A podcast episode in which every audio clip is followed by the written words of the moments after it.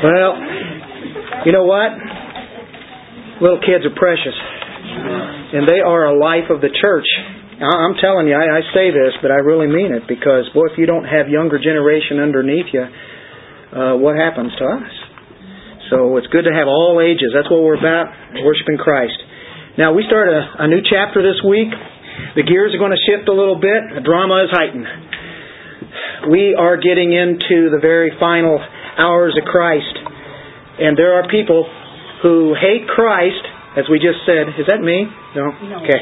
And there are people who want to kill Christ. It's hard to imagine that somebody would dislike him, much less hate him and to even want to kill him? What has he done to be killed, right? Um, there are people also who desire to worship Christ. And boy, you have uh, two different kinds of views at odds with each other right in this passage that we have today. And people are going to land on one side of the fence or the other. There's no middle ground. There's no walking the fence. Either you hate Christ or you love Him. It's one or the other. There's no in between. And so we desire to know the things of Christ rather than live for ourselves and just um, ignore Him. Either one will hate the Son of God and spurn Him, or they will love Him and worship Him. Either we're drawn to Christ or we are repelled by Christ. The same sun that melts the wax hardens the clay. I think we've all seen that. I think uh, it's an experience that we we, we see and, and we realize that uh, there is truth to what the scriptures say. The grand story of Christ is developing. It's coming now to the climax. We are right at the heart of this. Uh, it's going to reach its apex very soon. In our case, it's going to be weeks. In this case, it's really going to be a matter of a couple of days here, a few days.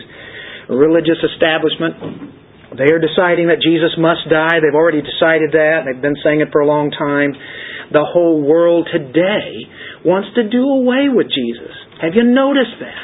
Christianity is becoming much less uh, known than it ever has been before. There are people that do not want him. They want to get rid of him and all the vestiges that deal with Christ, whether it be the Bible or whether it be people who stand for truths, obvious truths.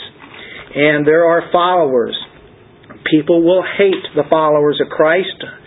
These are enemies of Christ that do that. They're not on the side of Christ. And if they're not on the side of Christ, you are against him. One or the other. Jesus said that. Uh, some would say they don't hate him. They just really don't have a lot of need for him. But I don't hate him. Well, the thing is, either you're against me, Christ said, or you're for me. There's only two sides. You're an enemy or you're a friend. And man, that's that's remarkable. This is what our passage is about today. The contrast. You have the murderers and, and betrayers, versus the ones who worship him. And you know, there have been people wanting to kill him not only in this last week, but not only during his ministry. You can go all the way back to the time he was born. A guy by the name of Herod who wanted to kill Jesus and to make sure that he got him, he understood that it was two years and less. So any child that was two years and under, he would have killed to make sure that he gets Jesus. And then in his very first part of his ministry in Luke 4, he goes into the synagogue, preaches a message there, right there in his own hometown of Nazareth. And what did they want to do? They wanted to drive him off of a cliff, right there as soon as his ministry started. But you know what? It wasn't the time. And then we realize at the pool of Bethsaida, fifth chapter of John, he heals a man, happens to be on the Sabbath, and oh, that makes people just seething mad. They're very angry. And they want all the more to kill him. And then in John 7, the temple police were sent to kill him, to arrest him, that they might ex- execute him, but it wasn't time. there are probably many more attempts that are not recorded in Scripture where people wanted to kill him. But it wasn't time. It wasn't time for God and His Lamb to be slain. On the other hand, we see a beautiful story as we talk with the kids here. Here's this other part of the story, and this is what we're about. Being devoted to Christ. She was so devoted, she went to the extreme to demonstrate the love that she has. You know what? She represents all Christians. She represents those who have a relationship with Him. How is it that one person or people want to kill Jesus or get rid of him, get rid of him in the schools or whatever. And then there are other people who want to fall down and worship him as Lord. How is that? That's what we're going to be talking about. Let's uh, stand. Let's turn to our scripture this morning. Mark 14 in verses 1 through 11. Now, the Passover and unleavened bread were two days away, and the chief priests and scribes were seeking how to seize him by stealth and kill him. For they were saying, Not during the festival, otherwise there might be a riot of the people. While he was in Bethany at the home of Simon the leper and reclining at the table, there came a woman with an alabaster vial, a very costly perfume of pure nard, and she broke the vial and poured it over his head.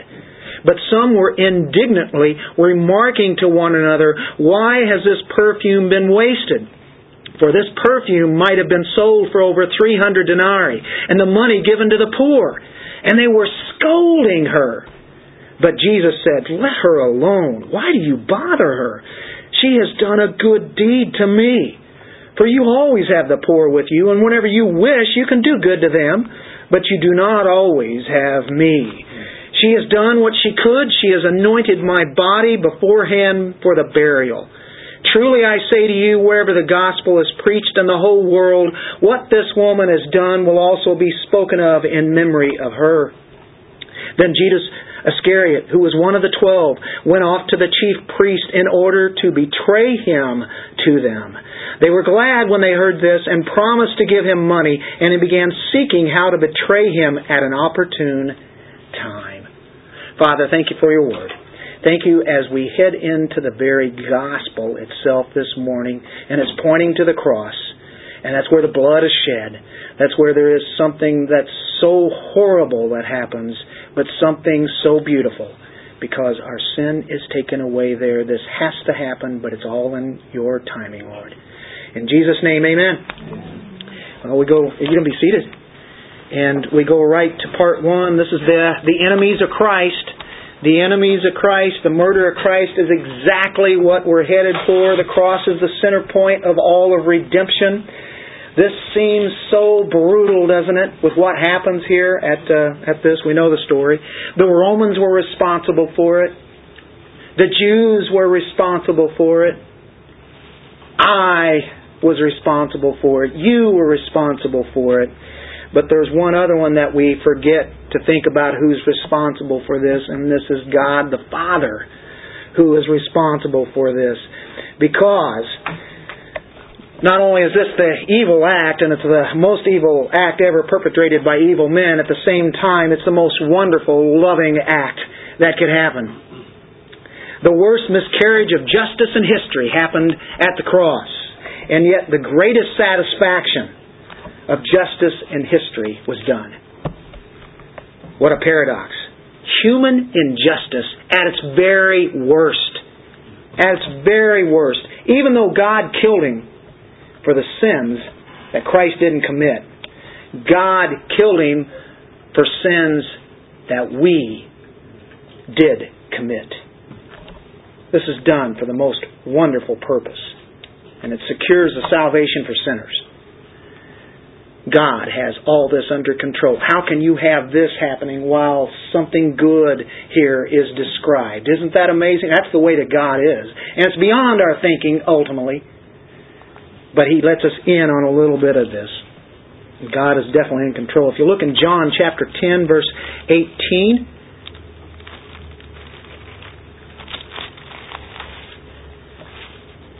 Jesus says this no one has taken it away from me, somebody's life, but I lay it down on my own initiative. I have authority to lay it down, and I have authority to take it up again. This commandment I received from my Father. So he has this whole thing in control. Look in Luke chapter 22, verse 22.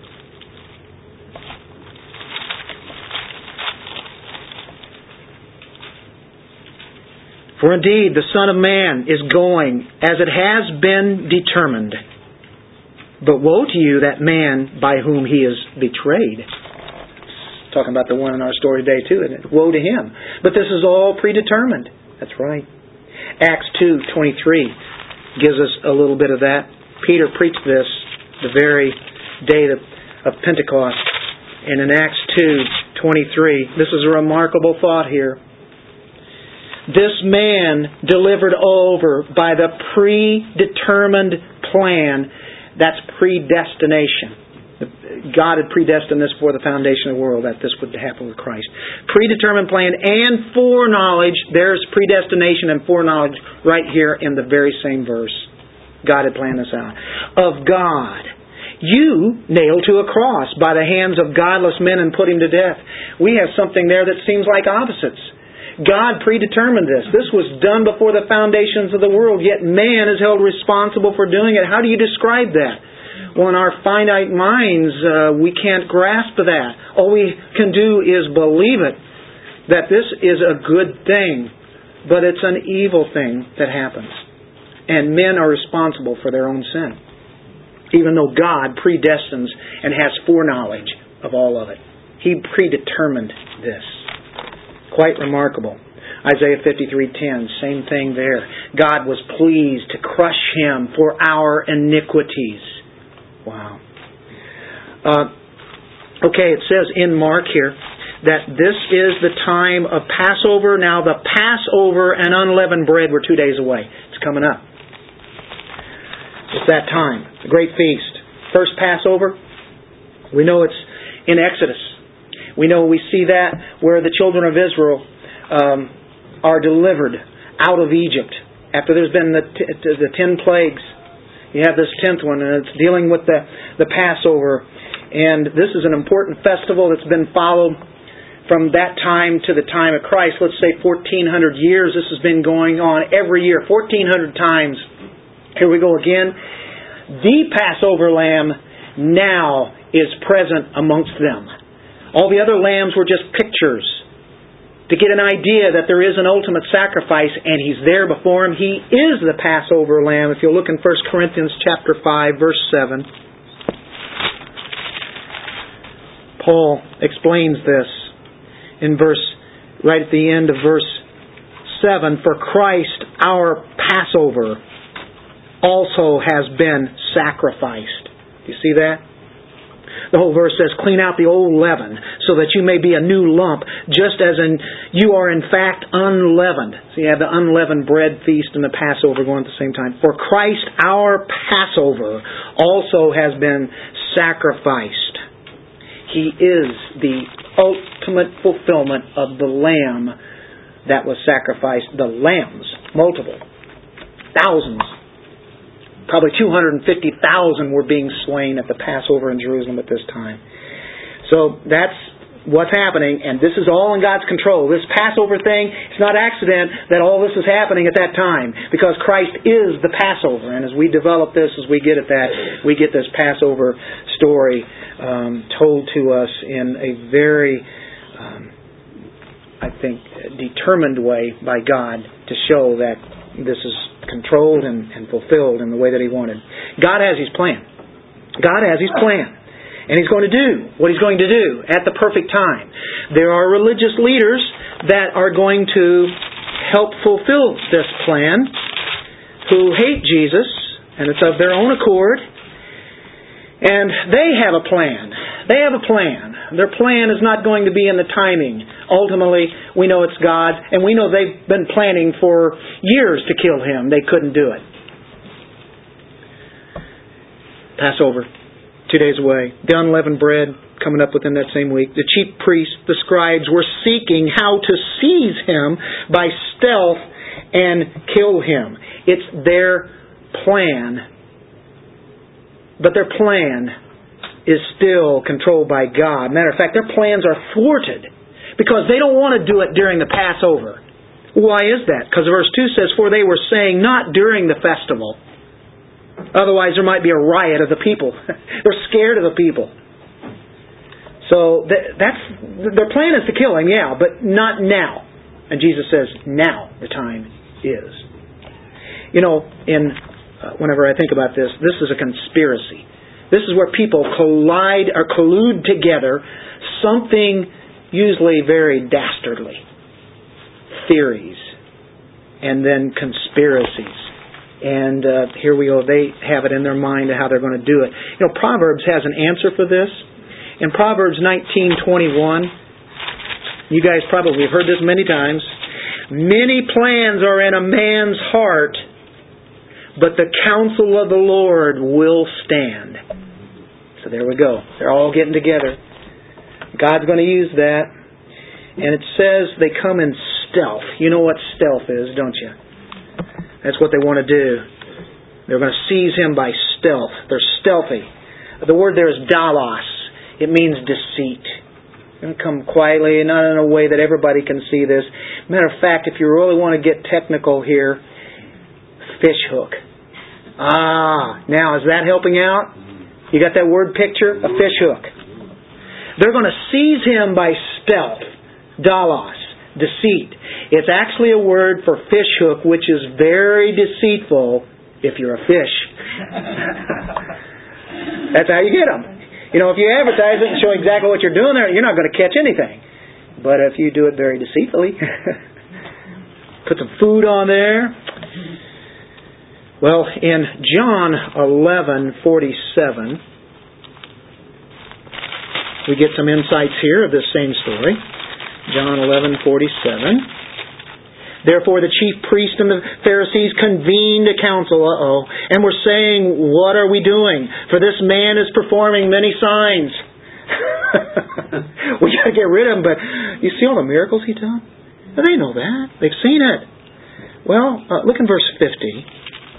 Uh, verse 49. But one of them, Caiaphas, who was high priest that year, a wise old high priest, said to them, You know nothing at all nor do you take into account that it is expedient for the, you that one man die for the people, and that the whole nation not perish.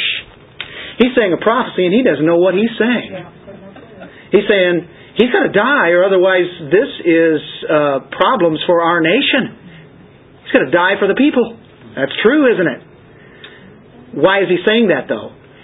If there's an uprising here, and if we have some kind of riot and this whole place goes crazy. What are the Romans going to do? All the Roman soldiers they have in there. Well, this this means major problems. It means a war. They'll kill them. And what are they going to do to this nation? They're under Roman rule. So this one man is going to have to die. We know that. We have to kill him. They're saying, yeah, but he does a lot of miracles. How, how are we going to do? it? He says he has to die. So there, there's a prophecy of Christ's death told by a man who hates Christ. Amazing, isn't it? God uses that. Kill. How to seize him by stealth and kill him. The word is apoktanos, and it means to murder. Just put the word out there, murder him. They're going to murder him, but they want to do it without a riot. Because they think he's so popular. Riot. They fear the riot. They fear the people. Not during the festival. There are as many as two million people here. They're from everywhere. By the way, it said one one says, uh, and Mark says it's not during the uh, festival. Otherwise, there might be a riot of people. There are a lot of Galileans in town. Where did Jesus do most of his, most of his ministry? Galilee. Do you have a lot of people from Galilee that followed him? Absolutely. Uh, you know what Galileans were known as? Excitable people. These excitable people are in Jerusalem where there is a crowd. What happens when you get excitable people amongst a crowd? They start doing some things that they would normally not even do. These Galileans are capable of violence. The Judeans just despise Galileans anyway. And the Romans knew at the Passover that we got we have to take the, the soldiers that are in Caesarea, and we have to bring them down to Jerusalem here and around the temple. So they have to watch out for the uprisings. It has happened before, nothing, nothing like what they're thinking that could happen here. So they want to wait till after the huge crowd is gone. That only makes sense, doesn't it? That's their plan, God says. no, it's going to happen at the, the Passover time. The very moment that he dies on the cross is whenever they're killing the Passover lambs over there at the temple. That's when he dies. He is the Passover lamb. It's noted that it um, there were no riots. So that's interesting. Why were there no riots? Well, they did do it kind of stealthily, didn't they? But I'm wondering what what happened to all those followers? How come they're not at the cross and at least doing some kind of demonstration? Who was there? His mother and Mary, John, Peter left. I mean, all the other disciples. There never was a riot.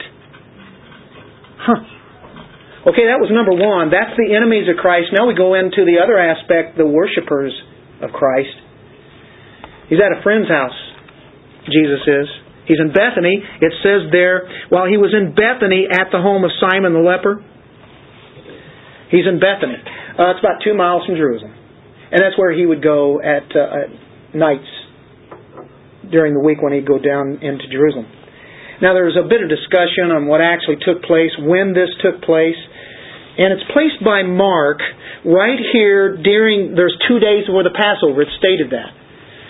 But most of your commentators, I think almost all of them that I ran into, I think we're pretty safe to say that this is done by Mark and Matthew at this juncture because it does exactly what we're doing with this message today called enemy or worshiper of Christ.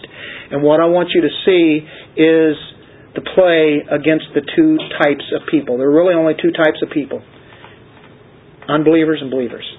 People who hate, people who worship. And I think that's why Matthew, Mark put this down in this way. But John will help back this up, and this is why most of your commentators will say this that in John chapter 12, verse 1, Jesus, therefore, six days before the Passover, came to Bethany where Lazarus was, whom Jesus had raised from the dead. So they made him a supper there, and Martha was serving.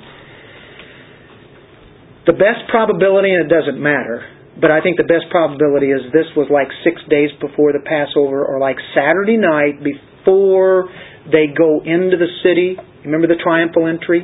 This is when this probably happens. So he's taking us back in time. We call this kind of like a flashbacks because Mark is pitting the two kinds of people. And so I'm not coming up with that on my own. I'm just saying I think we're in very good company because I didn't find a commentator. I was trying to look I could find somebody that said, no, this was just the two days before. They all say that, and then you read John, and you go, unless it happened twice. I mean, that's a possibility, but I, I don't think so. I think that uh, happened at that time. Uh, so we're going back in time a little bit. Uh, the Gospels, by the way, are not biographies. It's not just a biography of Christ, like you can pick up another biography and read about somebody historically. No, it's a picture of Christ. The Gospels are a picture of Christ. It is Christ, right? It's more than just reading a biography about somebody. So I, I believe because Mark does this along with the Holy Spirit, they contrast Mark's or uh, Mary's devotion against Judas's betrayal. So, quite the contrast. The enemies of Jesus have their preparation. Mary has her preparation, her preparation for Jesus' death also. They're preparing later on, a few days later, here she is preparing now for his death and burial in her own way. Say, how can you say that? Because in verse 8 it says, She has done what she could. She has anointed my body there beforehand for the burial. Wow. Now, these are very close friends. Very close. We all know about Lazarus. What about Lazarus? Well, it hasn't been too long back, maybe a few months ago, Jesus raised him from his death. He raised him. It's like a resuscitation, really after three days, right? He stinketh. Um, there's Mary There's Martha. We've seen them before. Mary at his feet. Where's Martha? She's in the kitchen. And so we, we know about that. It's like a, this is like the, actually the third time. Um, well, what about Simon the, the leper? Simon the leper. I know a lot of Simons. I think there are like ten Simons here, so how do we know who it is? Well, we can't know for sure. I'll give you a good speculation, and it's for what it's worth. It doesn't matter. But for what it's worth, I was listening to Alistair Begg, and I did see it in some other commentaries, and they always say it's possibility. He hit it pretty hard on it, but he wasn't being dogmatic. But he said, and I like this Simon the leper very possibly could have been Lazarus and Mary and Martha's father. By the way, he's a, he's a leper. Well, he's not anymore because Jesus had healed him. And a leper can't be in the house of people. He can't be around people unless they're lepers. They have their own colonies. They're not to even be around downwind or anything. You know, I mean, that's just the way it's going to be. And uh, he had been healed by Jesus.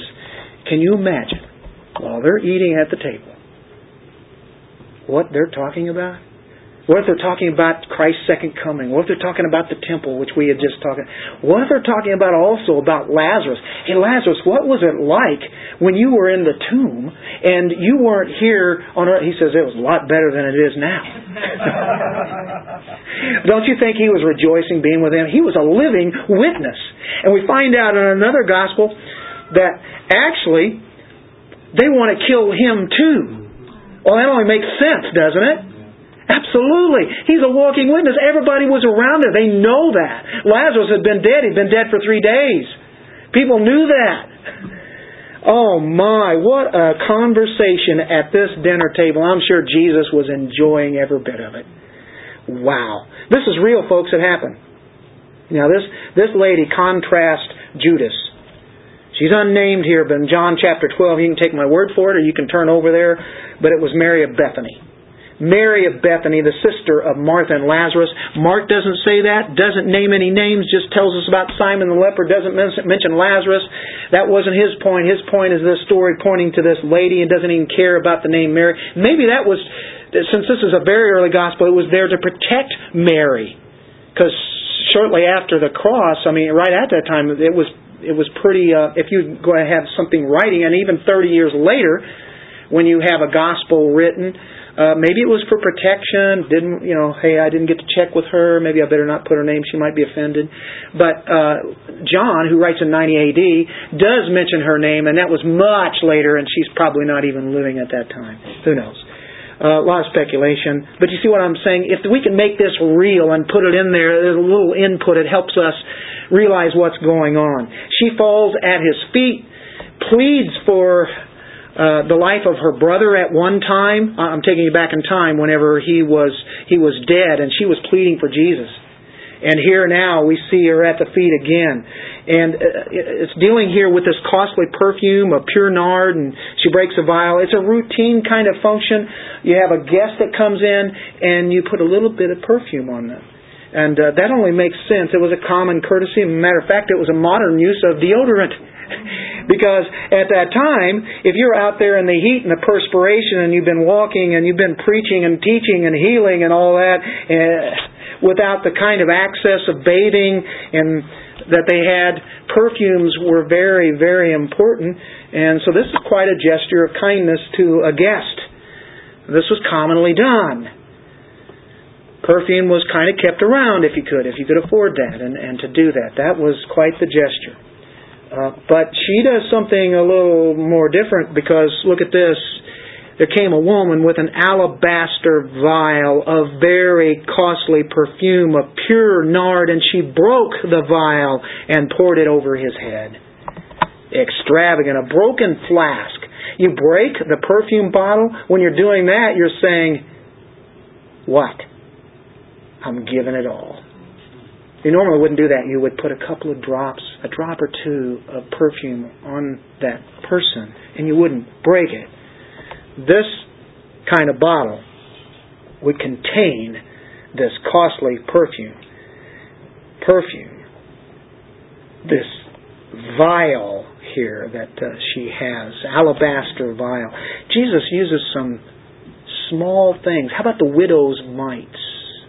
Two mites? How about the cups of water, if you give one a cup of water? How about the broken alabaster vase? he takes the smallest, the most menial, average things, turns them into treasures. That's what Jesus does. We're clay pots. What He's doing to us. For His own use. Oh, she doesn't take a drop out. She just poured it. Poured it out. Breaks the flask where it just won't come out just a little bit. You know, you, you've had those things where you, it just takes, um, it, you'll only get a drop, you know. You know, you keep, you that's going to take forever. No, breaks the thing, just pours all over Jesus, pours it over his head, then anointed the feet of Jesus, as it's stated in John, and wiped his feet with her hair. She had dumped a year's value of perfume on his head and body, his feet, and it's, it's stated as nard. Pure nard. Pure means it's undiluted pure nard. Where's the nard come from? Spikenard was imported from India. This is not just any kind of perfume. It says costly perfume. This was imported from the best place possible. This was no average feat to do in those days to get perfume from India. If you could get a hold of this, it might have been something that had been handed down, maybe for years. This is precious. And she says, This is it. This is the time. We know from this context that um, was worth a year's salary, 300 denarii. That's the price of a year's work for an average person. We're talking, folks, thousands of dollars. A year's salary for the average person could you give up that for Christ? It was poured all over Jesus, completely extravagant. What devotion. She was not inhibited in showing her love for Christ. Do you see her motive? It was costly. She loved him. The fragrance filled the whole room, as John records in John 12. Just filled it, I guess. That's what happens when you worship Christ.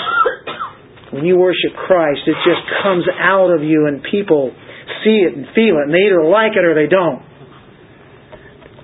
It fills the whole house. Does my devotion to Christ cost me anything? Does it cost me anything? Look at the indignance of this. Look at the response of this. Verse 4 But some were indignantly remarking to one another, Why has this perfume been wasted? For this perfume might have been sold for over 300 denarii and the money given to the poor. And they were scolding her. It's a waste? They didn't see it as worship. They saw it as a waste. They were scolding her. It means they were indignant. They rebuked her harshly for doing what she did. Matter of fact, that word for um, rebuke. Um, and of course, you have this wasting, this anger that they have, it says here. They snorted their anger. Like angry horses. They were angry. You ever heard of a horse snort when they're angry? Does that happen, Debbie? Does that happen? That is the word that is used for that. That's the thought. You know who they were? Well, we know it's the disciples. But who started it?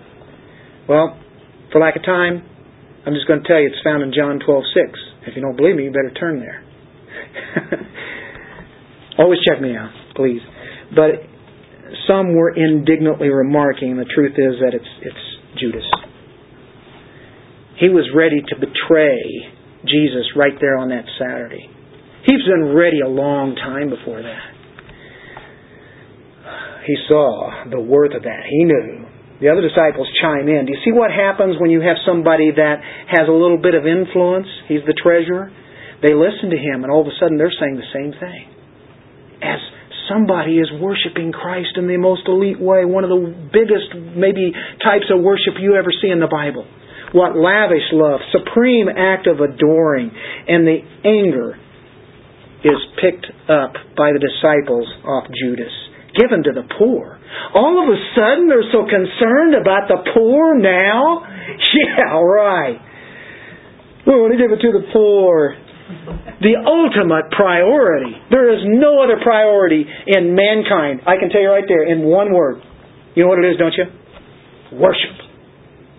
There is nothing bigger than that in all of mankind. Judas was a thief, like a devil. He wanted the money in the box. He didn't want that to be poured out on Jesus. That's thousands of dollars. Probably, let's just say, let's say thirty thousand dollars. I could have had that because he steals from the bag. Maybe he could have taken that and sold it. Wow. Jesus defends her. Leave her alone. Stop it right now. Cut it out. What are you doing? Jesus defends her, puts himself between them and her. This is an extreme act of worship and devotion. And it was costly in that sacrifices are something that cost us. I think Mary really understood things. I don't know how much she understood that this Christ is going to die, but I think she believes it. And he's been saying it all along. And I'm sure he's, he's been saying it here. I'm going to have to die. I want to tell you. I want you to know beforehand and she knew what he had done with Lazarus. So, yeah, I think that in some way she knew that this was a preparation for his burial. I don't know how deep she understood it, but she knows about resurrection. It happened to her brother. She was the one pleading, if you remember.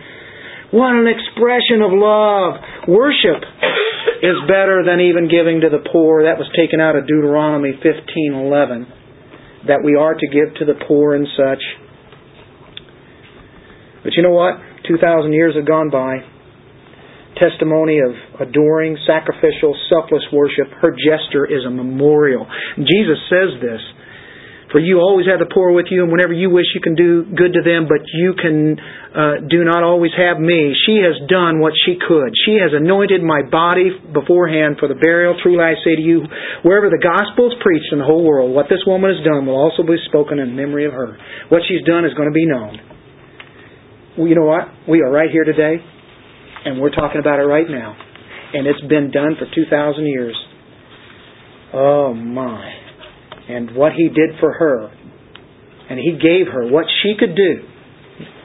Now, you know, what you do now counts for eternity. Did you know that? What you're doing now in your life counts for eternity. Are you investing into the kingdom? I'm not just saying money. I'm saying yourself. Are you investing yourself in others?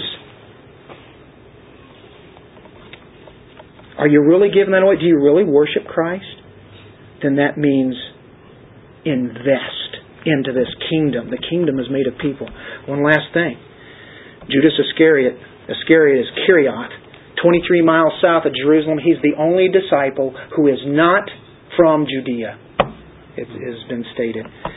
You know what? Jesus gave a famous sermon called the Sermon on the Mount. Did you know that Judas experienced that great Sermon on the Mount? There aren't many sermons that you can remember. Matter of fact, there's probably not one that you can remember that I've ever done. We we have line upon line, precept upon precept, and it just kind of starts building up, and as years go by, but you can't really remember. I can't remember. I remember talking about last week about the second coming and such, you know, and think about where we've been in Mark, but you can't remember. You know, you don't really remember those things, but it builds up. You know what? That's one sermon that everybody knows. Unbelievers know about the Sermon on the Mount, and the Beatitudes. You want to know something? One of the greatest privileges that Judas ever had was that he heard Christ's words. He heard the Sermon on the Mount. He saw the miracles Christ. He saw the feeding of the 5,000. He saw the feeding of the 4,000. He saw the storm that was kept back. He saw Jesus give eyes to the blind and ears to the deaf. He saw Jesus walk on water and raise dead people. Judas never became born again. He saw it all, he heard it all.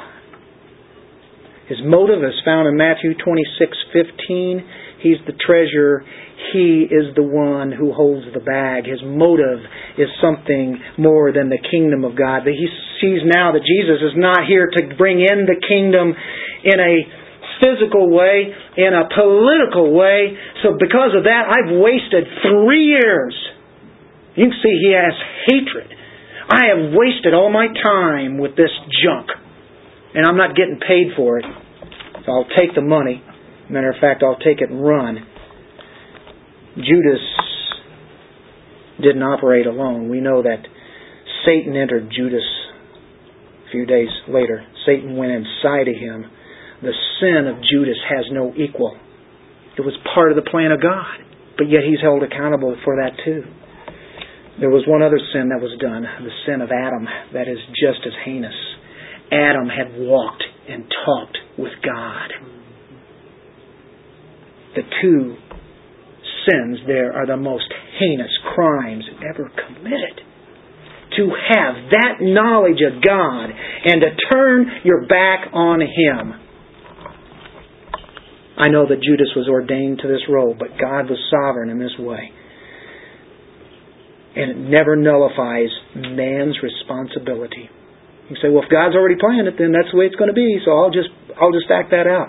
Oh, my dear, one says that, they don't know what they're saying. They don't know what eternity means. Judas was guilty.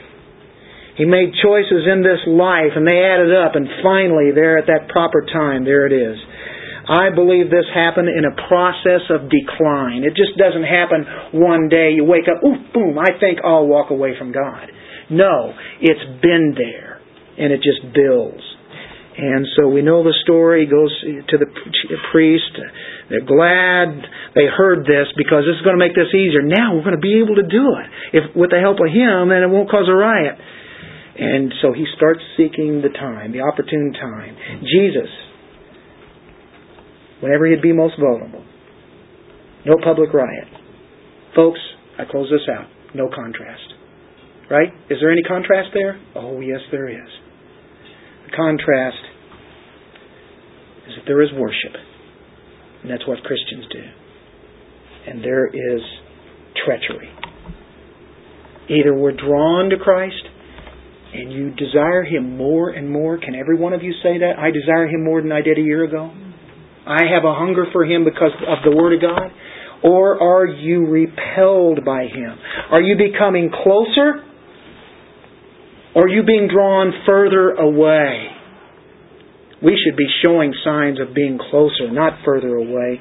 You know how many people you affect if you don't show that you're growing closer to Christ? If you're a private person? This is all about people here. As Christ focuses on how people respond to Him. Next week, you're either going to be closer to Christ or you're going to be further from Christ. There's no middle ground be a living and holy sacrifice to Christ. This scene was a tender scene.